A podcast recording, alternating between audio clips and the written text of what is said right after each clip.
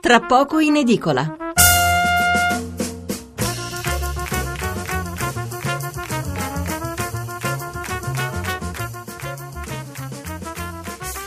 Buonasera da Stefano Mensurati e benvenuti all'ascolto di Tra poco in edicola, la rassegna stampa notturna di Radio 1. 800 05 05 78 il numero verde per intervenire in diretta, 335 699 29 49 il numero per inviare un sms. Siamo alle battute finali della campagna elettorale per i ballottaggi di domenica e le prime pagine di giovedì 16 giugno sono piene di notizie su questo argomento.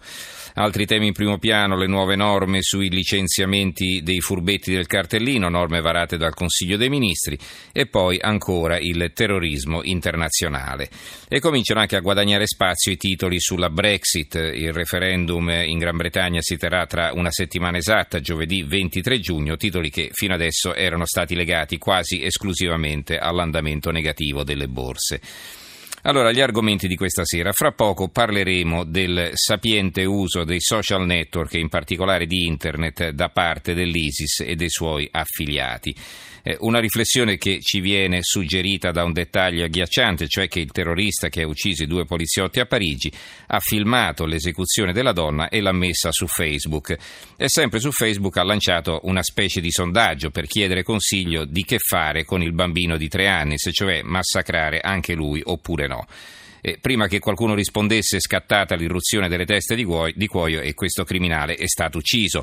Ma eh, la rete, come capirete, serve a molto altro, a fare propaganda, a reclutare terroristi, a organizzare attentati, a procurarsi armi, a costruire bombe fatte in casa, a esaltare la crudeltà e quindi a chiedere sempre altro sangue. Questo è un pericolo che gli analisti hanno ben presente, tant'è vero che la guerra si combatte proprio anche lì cercando di contrastare in tutti i modi il tam tam del fanatismo.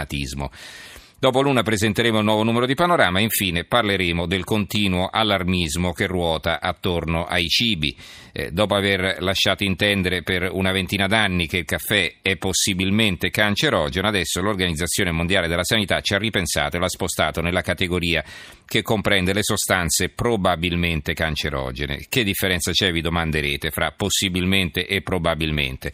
La risposta ve la daremo più tardi, per ora vi diciamo che, insomma, bombardati da notizie contraddittorie e allarmistiche, secondo le quali ci stiamo avvelenando giorno per giorno, e continuiamo a perdere di vista un fatto certo che mai nella storia dell'uomo abbiamo vissuto così a lungo come oggi, mai in assoluto e per essere a un passo dalla fine del mondo, tra veleni di tutti i tipi, malattie, epidemie terribili che ci starebbero per spazzare via, ma che fortunatamente nella maggior parte dei casi si rivelano una bufala, insomma, sarebbe il caso di vivere un po' più tranquilli.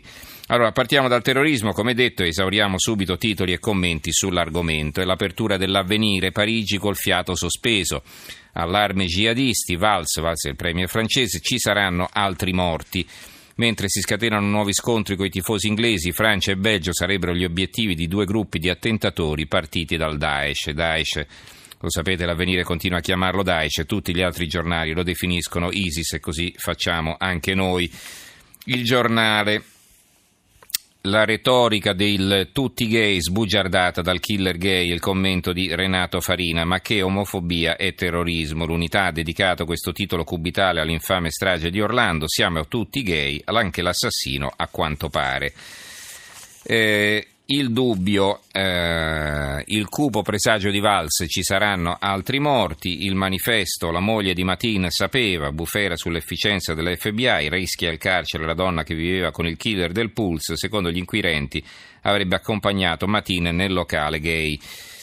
E eh, concludiamo eh, i titoli sul terrorismo, che ce ne sono anche altri, ma insomma accorciamo un po' eh, con un commento che compare sul giornale di Vicenza di taglio basso di Giancarlo Marinelli. Il titolo è L'orrore in famiglia.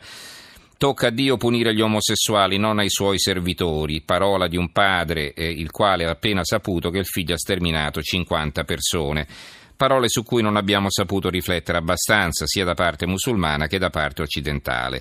Partiamo dai musulmani, la domanda è in quante famiglie del cosiddetto Islam moderato i padri insegnano ai figli che un omosessuale verrà punito da Dio?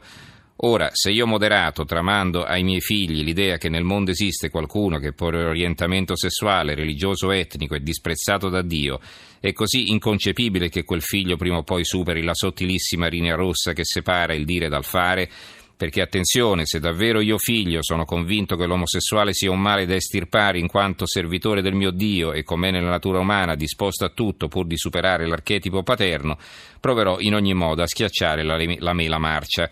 Dunque la differenza fra Islam moderato e ISIS è tanto semplice quanto agghiacciante. Il primo si limita a pensare a non fare, il secondo invece fa, anzi disfa.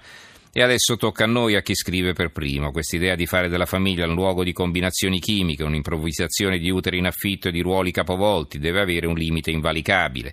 Ai figli servono padri veri, che sono l'esatto contrario di quello del killer di Orlando. Ai figli servono madri vere, distanti anni luce dalla moglie dell'assassino che sapeva e nulla ha fatto.